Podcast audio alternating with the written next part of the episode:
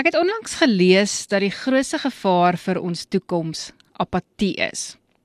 Dis eintlik 'n aanhaling van die wêreldbekende natuurkenner en aktivis Dr. Jane Goodall. En as mens so kyk na die nuusopskrifte, blyk dit dat hierdie tipe fitloosheid aan die toeneem is.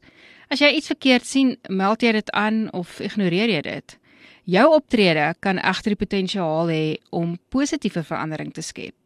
Ek gesels met Stefanie Jansen van Rensburg, kommunikasiebeampte van Eskom om te hoor oor die impak wat die diefstal van staalkomponente aan kragmaste op dienslewering het. Stefanie, wat presies is kragmas diefstal en waarom is dit so gevaarlik?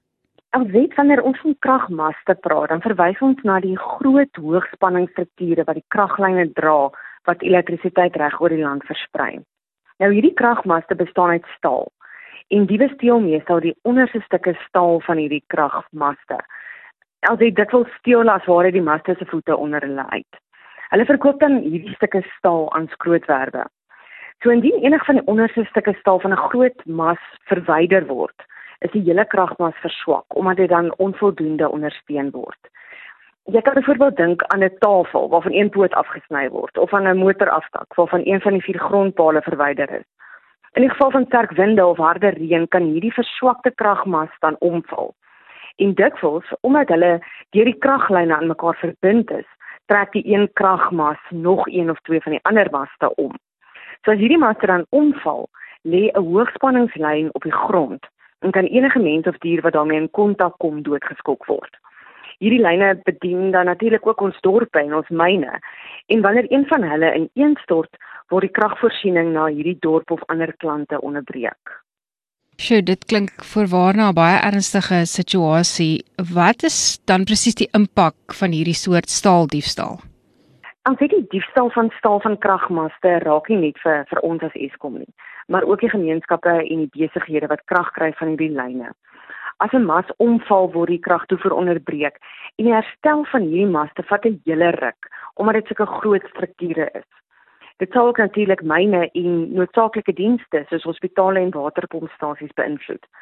Afhangend van hoeveel maste geval het, kan dit selfs tot 'n week neem om dit te vervang. En dan hierdie vervanging van maste kos geweldig baie. Die koste van so een kan tussen 3 en 4 miljoen rand beloop. As ons hierdie stukke staal aan die onderkant van die mas moet vervang, kan dit tussen 40 000 en 200 000 rand beloop. Nou, dit is natuurlik geld waarvoor Eskom nie begroot het nie, wat ons eerder kon aanwend om ander instandhouding te doen of om kragnetwerke te versterk. So hierdie tipe diefstal vind reg oor die land plaas, maar veral in Gauteng, Mpumalanga, Noordwes en in dele van die Wes-Kaap. Hier by ons in die Vrystaat is dit meestal in die omgewing van Welkom, asook in die Parys-Sasolburg omgewing waar dit voorkom. In Gauteng byvoorbeeld, loop baie van hierdie hoogspanningslyne deur gebiede wat bebou is. So jy kan nie dink aan die groot gevaar wat dit mense inhou as hierdie maste omval.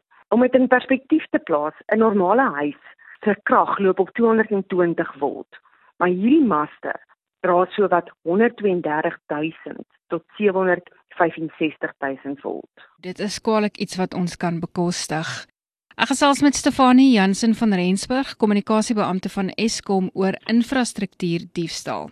Stefanie, wat doen julle by Eskom om hierdie diefstal van kragmaste te bekamp?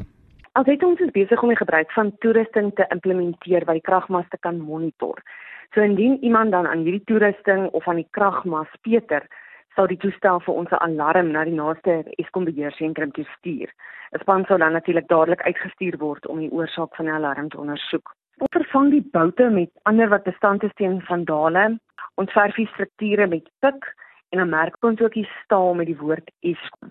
Verder vervang ons dan ook die anti-klim toestelle met plat doringdraad platforms wat om die maste se bene vasgemaak word en dit vir die vandale moeiliker maak om teen die maste op te klim. En dan laastens, maar sekerlik die belangrikste. Hoe kan die gemeenskap help om hierdie soort misdaad aan te meld? Indien enige lid van die gemeenskap mense sien wat stukke staal van 'n kragmas afsny, moet hulle dadelik die polisie skakel of vir Eskom bel op 08600 37566. Hulle kan ons natuurlik ook bel as hulle 'n kragmas sien wat alreeds beskadig is deur iemand. Wanneer Eskom spanne dan op 'n kragmas werk, sal hulle Eskom klere aan hê en met Eskom voertuie ry. So enigiemand anders wat op 'n kragmas werk, moet as verdag beskou word.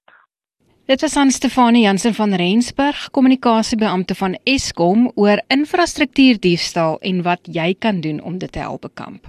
Onthou as jy enige persoon sien wat staal van 'n verkragmas verwyder, bel onmiddellik jou plaaslike polisie of vir Eskom op 08600 37566. Hierdie inligting is ook beskikbaar by ofm.co.za.